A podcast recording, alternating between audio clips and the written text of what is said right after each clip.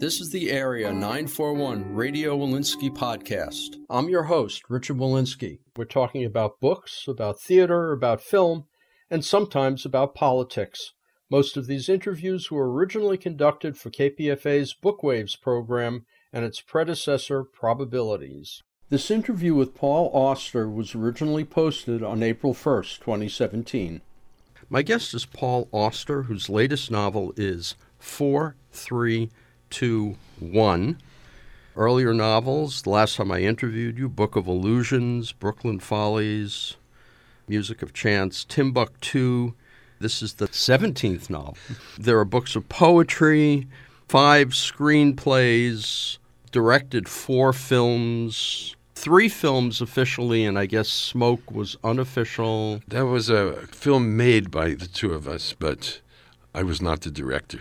Okay, yeah. Okay. So IMDb, once again, goes a little bit off the deep end on that one. No doubt. Before we start on 4, 3, 2, 1, I'd like to ask you about a film called The Inner Life of Martin Frost, because I interviewed you about Book of Illusions, and there was a fictional film from 1946 called The Inner Life of Martin Frost, yes. which appears to have the same plot as the film that you actually made. Okay. You really want to hear this story? I'll give it to you. It's a fascinating thing.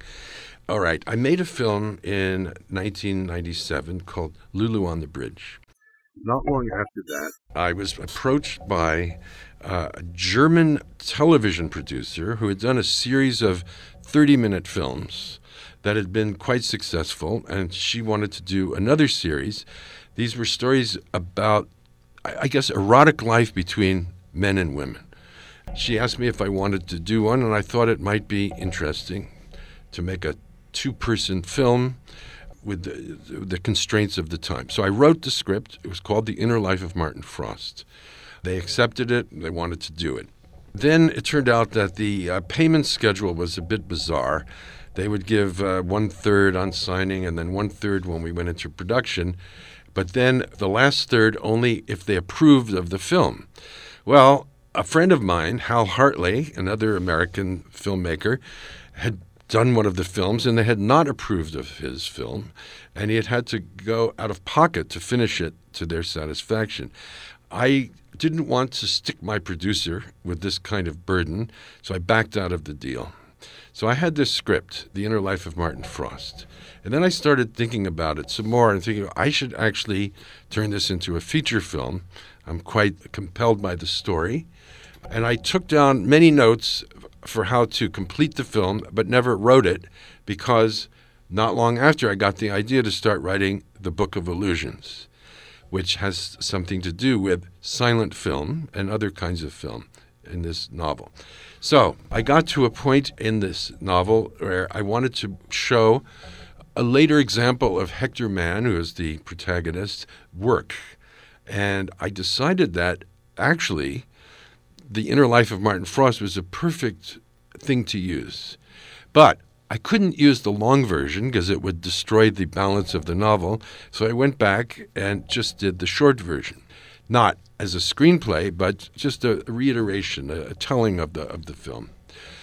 Book came out, we talked, I talked to other people, I went on and did other things, and a few years later, when I was between books, I started thinking about the longer version of the film that I had never done and decided that I would pursue it. So I wrote the script, the full script now, and managed to get the money to make the film, which was shot in Portugal in 2006.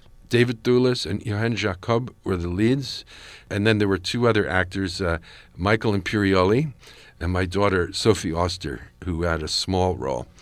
We made it for very little money with a very small crew, and I had an absolutely wonderful time doing it, I have to say.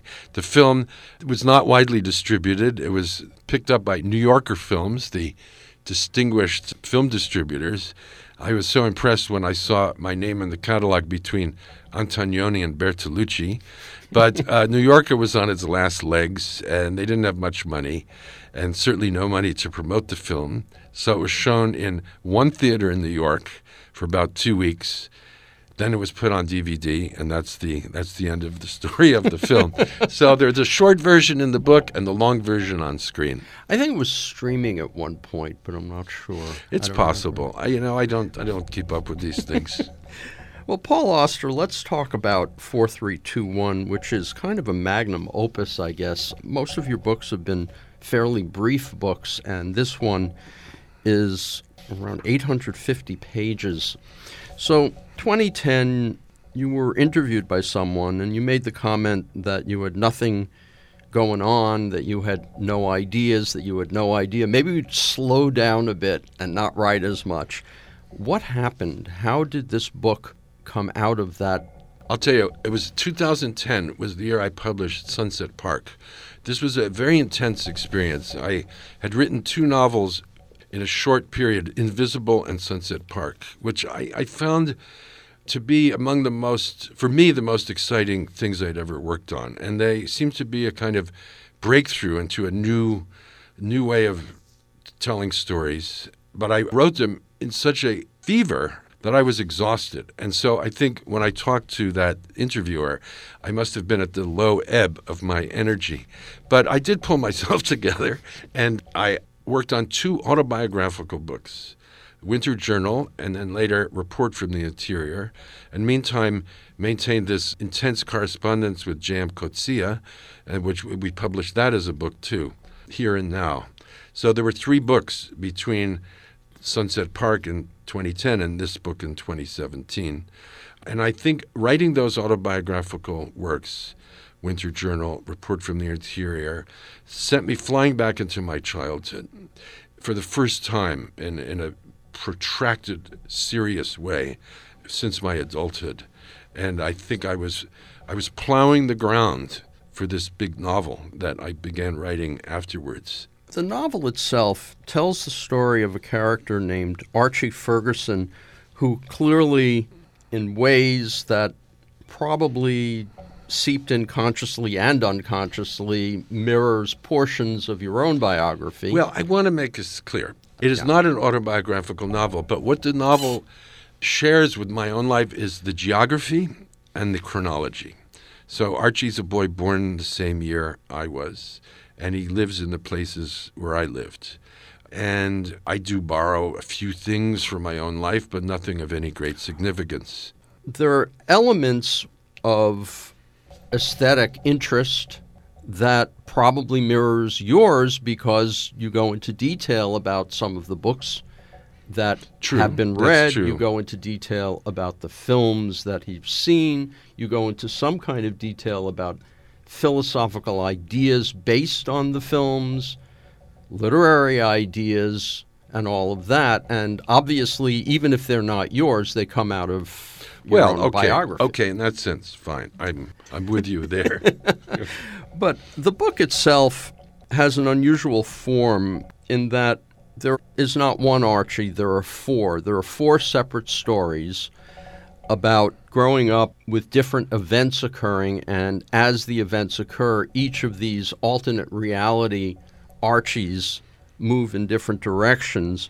Sort of been done in, I think it was a film called Sliding Doors. Yeah, but I mean to say, this is not a novel idea. People have talked about alternate realities, but I don't know if anyone has done four rotating stories like this in a novel. It's not that we hear story one and then to the end and then story two. They're in cycles. And the book begins with chapter 1.0, which is a prologue. It tells the story of how Ferguson's parents met, married, and ends with him being born. And then we have 1.1, the first Archie, and 1.2, 1.3, 1.4, and then 2.1 goes that way, 7 cycles. In terms of the writing, in order to keep it straight, it struck me that either you had to write each section and later insert them like that, part by part, or you must have had a very giant chart to keep track of where Aunt Mildred was. Neither one. I mean, really? I wrote the book in order. First sentence, second sentence, 10th sentence, all the way to the last sentence in the same order it's printed. And I had it all in my head. I didn't have elaborate charts. It was really very simple for me. You know, I've been at this a long time. You know, I've been writing for more than 50 years, and by now it's in my body. And they were very distinct, the four Fergusons for me. And, you know, if you read the book slowly and carefully, you'll see that they really are different personalities, even though they share some of the same interests and, of course, some of the same talents because they're genetically identical. But at the same time, their personalities, because of circumstances, develop differently. You were always able to keep track then. Yeah. One of the things I found is that by not indicating, say, at the top of the page, you sort of have to get context every time you put the book down to try to figure out exactly which Archie is which.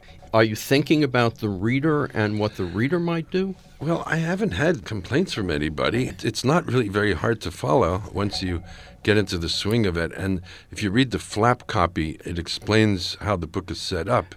Plus, when I start the chapters, I mean, I do make some kind of allusion to what's happened before, to that particular iteration of Archie. Again, if you've been paying attention, it's not hard to follow. No, it's not. No. It's not. And it's a book that's fairly easy to dive into. It's an immersive book, yeah, in a way that maybe your other books aren't in the same way. Different. This is on a scale that's different. I think I was trying to do something different with this. I know. What was your thought process in determining that you would write a book about four different clones in a way? We can use that term because they're not really clones. The essence of this book, I molded over, so I think I'm right now in this conclusion that the source of this book comes from a personal experience, something that happened to me when I was a young person, 14 years old. And I've written about this, so this is not a secret. It's in the Red Notebook, a book of true stories that I published years ago. 14 years old, I was at a summer camp in New York State, and a group of 20 boys or so, I among them, went out on a hike in the woods, and we got caught in a terrific, violent electric storm with lightning crashing down and thunder and pounding rain. It was quite scary. The lightning was frightening. And we decided that we should get to a clearing, get away from the trees, which is, in fact, the right thing to do. And in order to get to the clearing, which we found, we had to crawl under a barbed wire fence. We went single file. And the boy right in front of me, as he was midway through, lightning struck the barbed wire fence, and he was electrocuted and killed on the spot. And I was closer to him than I am to you right now. My head was inches from his feet. I didn't know he was dead, and I crawled next to him and pulled him through into the meadow and spent an hour rubbing him and trying to keep him warm, still not understanding he was dead as his face was turning blue. And then, of course, the truth of the matter was revealed, and there, you know, that was the first dead person I had seen and touched. I think my entire life changed that day. It was such a cataclysmic event. The one solid world that I had believed in turned out to be very, very porous, frangible, and I discovered that anything could happen at any moment to anybody. Live one minute as a 14-year-old boy, and the next instant you're dead. And I think that experience haunted me throughout. And this is at the core of the motivation of writing this book. This story is deeply significant in terms of how the book evolves and what the book is about. I think beyond that, it's also a book about human development, something that interests me so deeply, about what it's like to be 4 years old and 6 years old and 8 and 12 and the differences. It's also a book about growing up in that particular time, in that particular place. So one of the Fergusons, number one, is particularly attentive to what's going on around him. He's gravitating towards journalism as he gets through high school. And when he gets to college, he joins the student newspaper. There's a lot about the Vietnam War, the protests against the Vietnam War. the civil rights movement and student activism. The whole period is there, particularly in the first cycle. Other Fergusons are less engaged, and they're not paying as much attention. When you were writing each of them, I guess if you found a place where you began to say, well, you know, I don't care that much, you could always put in an event which changes the person and moves in a new direction. I don't write that way. It's not like playing chess, you know, where you say, oh, let's make a new move here. No, it's all organic. And you go into a kind of trance as a writer, and you start to inhabit the characters. They're telling you what they need to do and what's going to happen to them. There's really no sense of manipulation. Strange, but I know people are surprised when they hear this, but that's how it works. Otherwise, it wouldn't be convincing. You just feel you're watching a puppet show, and this book is not a puppet show. Are there moments when you would kind of back off and go, this is a little bit too close to me? No. You get into a zone, and you're not thinking those thoughts. I've found this for all the books I've ever written. You have to be in a state of such relaxation and openness to the world around you and the world inside you. And you have to stop resisting. And that's when the good ideas come and the prose can start to sing a little bit. What do you mean by stop resisting? Stop resisting the temptation to overthink what you're doing. That's all. I mean, later, you know, you can assess with some distance, but in the act of composition, I think you have to kind of let yourself go. In this particular book, since you're diving into and basically putting the reader into those time periods, and while each one is separate, they're the same time periods with the same national background.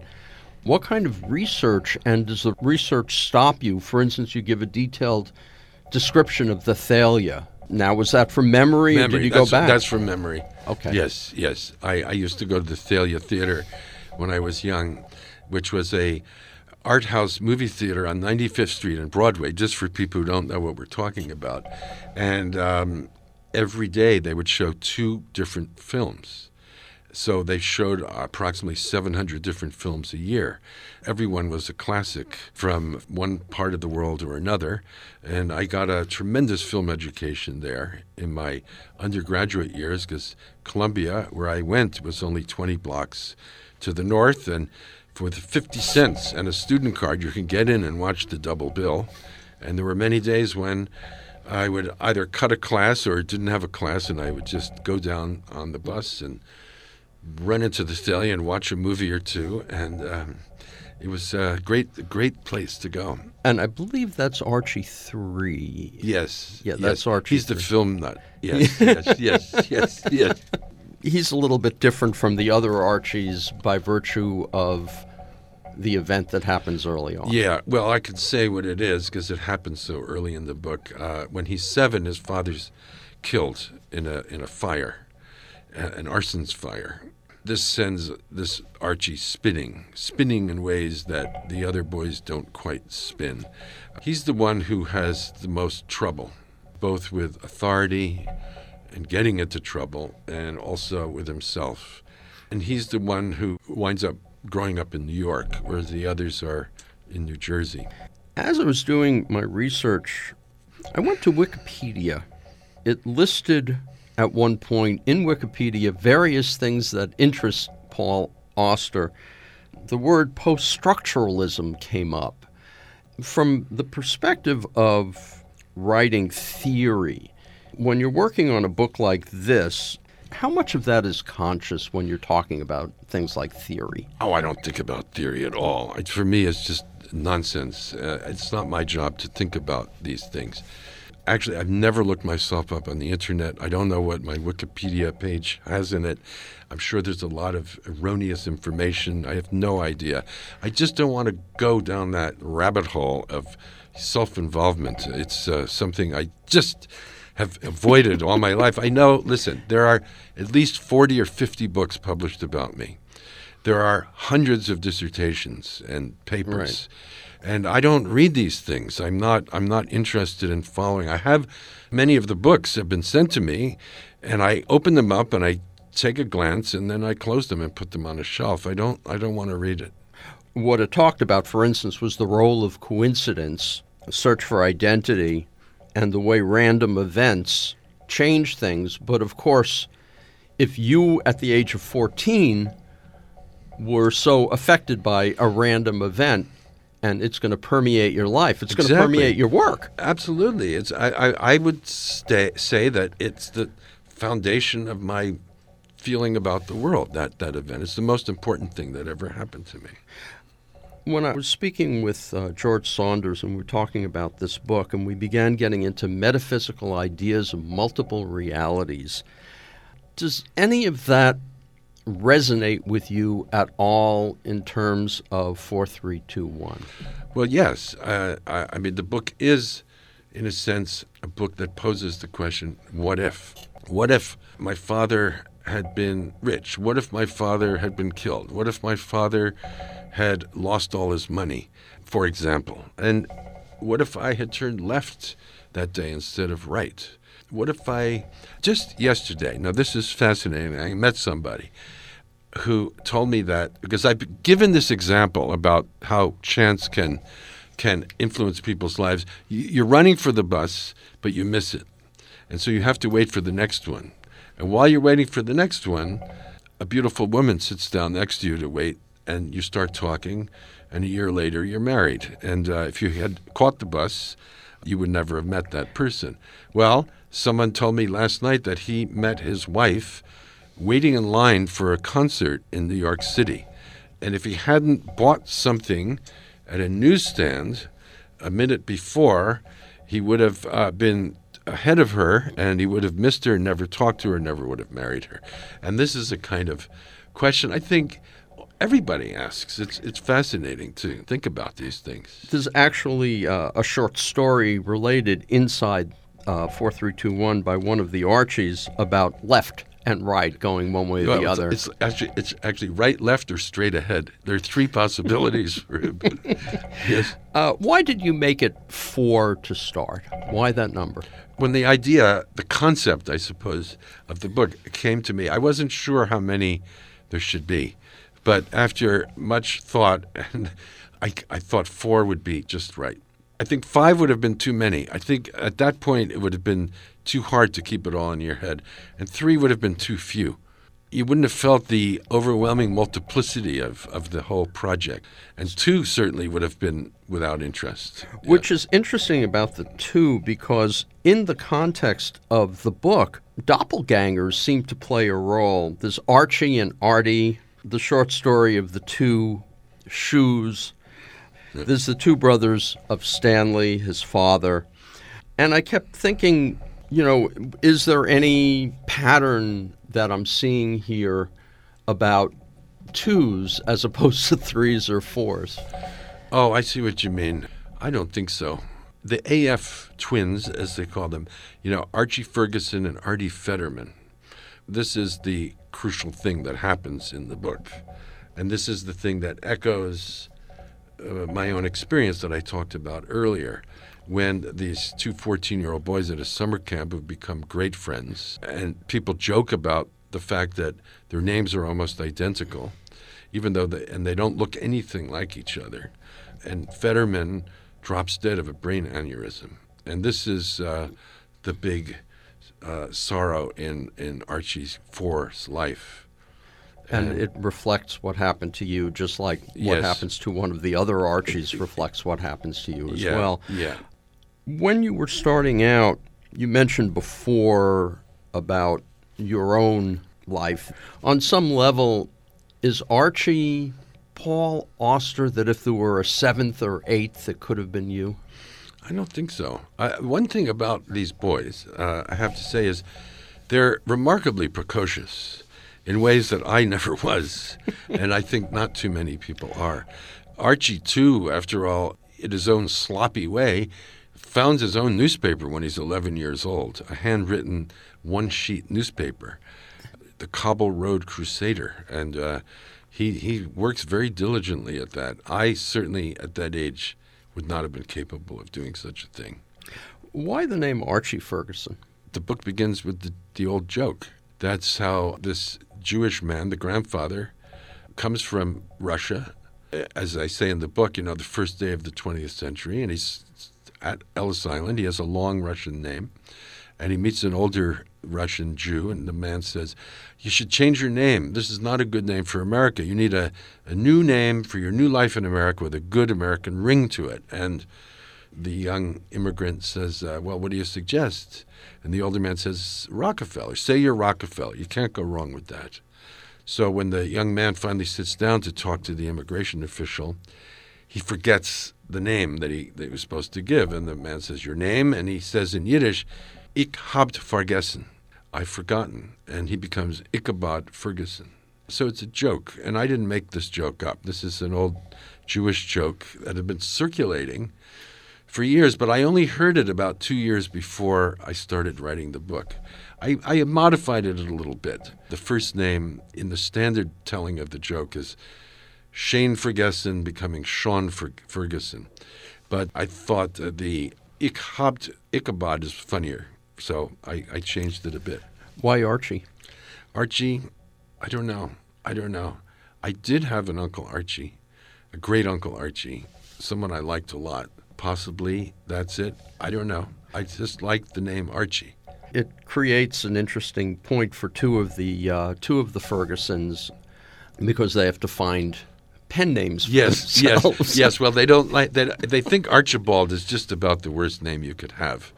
Well, they're haunted by that, you know, silly character in the comic book, so they don't want to be identified with Archie Andrews, and so one of the Fergusons calls himself A.I. Ferguson. He signs his work with that. Another one decides to use his middle name, Isaac Ferguson, to sign his work. Is this the reason, because of Archie the comic, is this the reason that in the book he is always referred to as Ferguson? No, because in fact I think nearly every novel I've written in the third person I refer to the protagonist as by last name, not first name. I mean, it gets confusing, of course, if you were to refer to anybody else as Ferguson, so you have to use first names for everyone else. Yes, most of the time I do. That's right.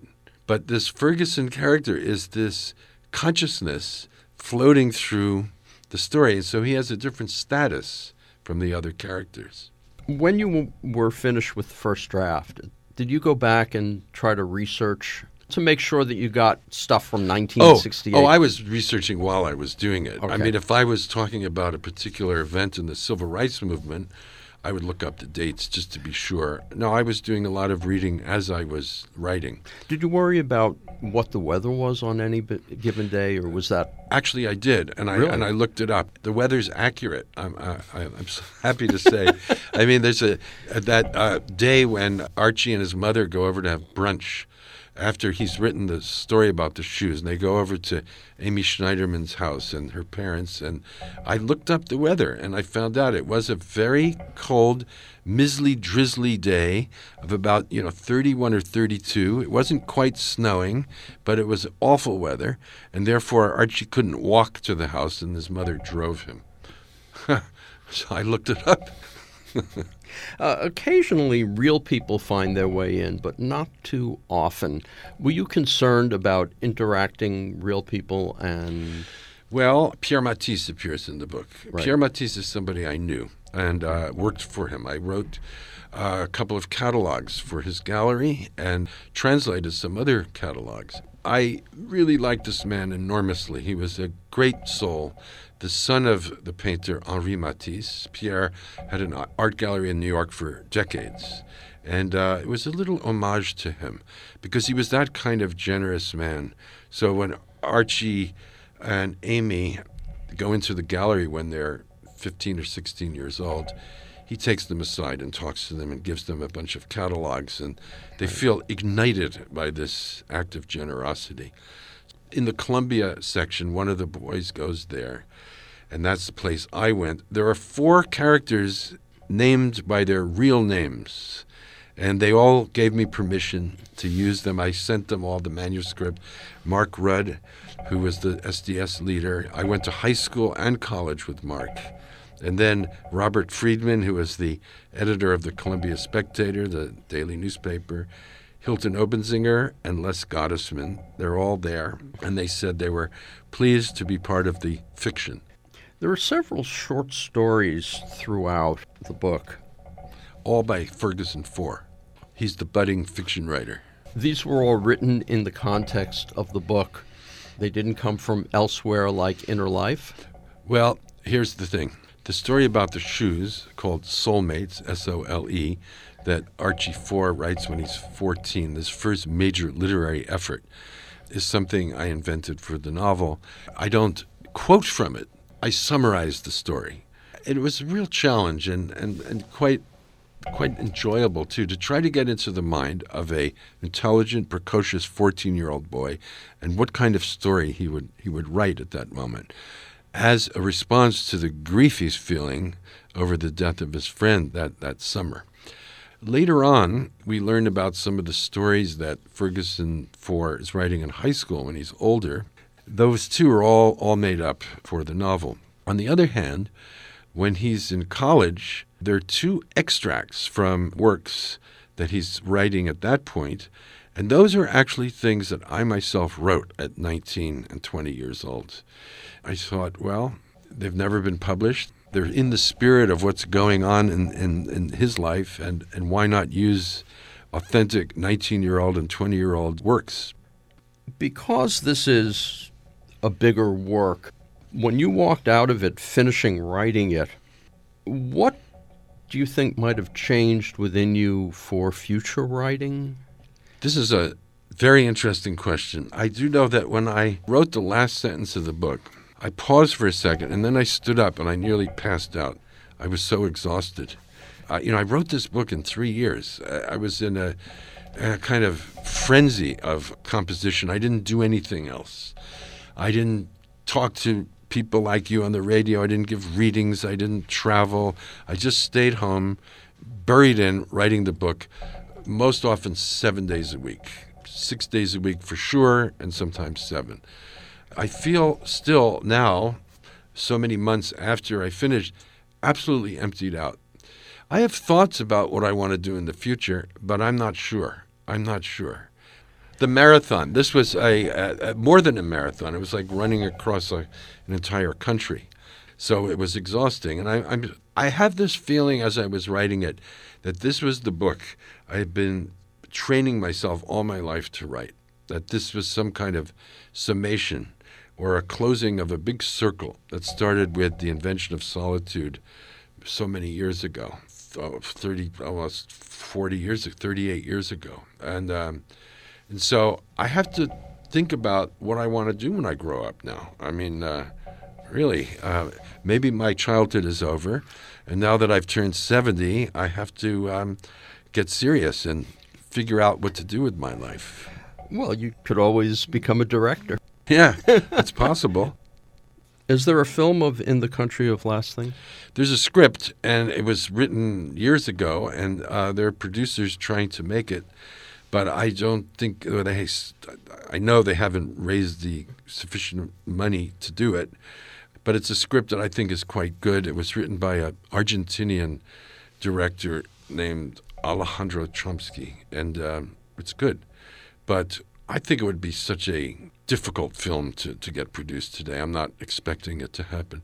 What I am looking forward to, I have to say, is I'm going to England, and there's a theater adaptation of one of my novels that's going to be mounted there, opening in Manchester and then moving to London, and most likely, they say, to New York eventually, of City of Glass, the first novel of the New York trilogy. And it's being done by a company called Productions 59, and they have tremendous technical ability and stagecraft. And, they're telling me that when characters speak, you'll be able to see the words coming out of their mouths. And I can't wait to see this. I don't know what it's going to be like. Some great circus event, some great theater event, or something less interesting than I'm expecting. But I will be going to the theater to watch it. And one final question back to 4, 3, 2, 1. Did you know how each of the stories would end as you were going in? As I was going in, no. And I kept rethinking the book as I was moving along. I had many different ideas, many different possibilities. Originally, for example, I thought I would take the boys deeper into their lives. But then, when I realized that it was essentially a book about development, I thought early adulthood was about the place to stop. Because beyond that, then it would have been a different kind of book. So, yeah, my feelings shifted. A lot of the book is truly improvised on the spot. I'd have ideas, and then something else would occur to me, one episode or another. Many things that I wanted to put in the book, I couldn't. I just couldn't, because it would have made it too unwieldy. But I had a lot of other possible narratives within the story. But enough was enough, and it is what it is.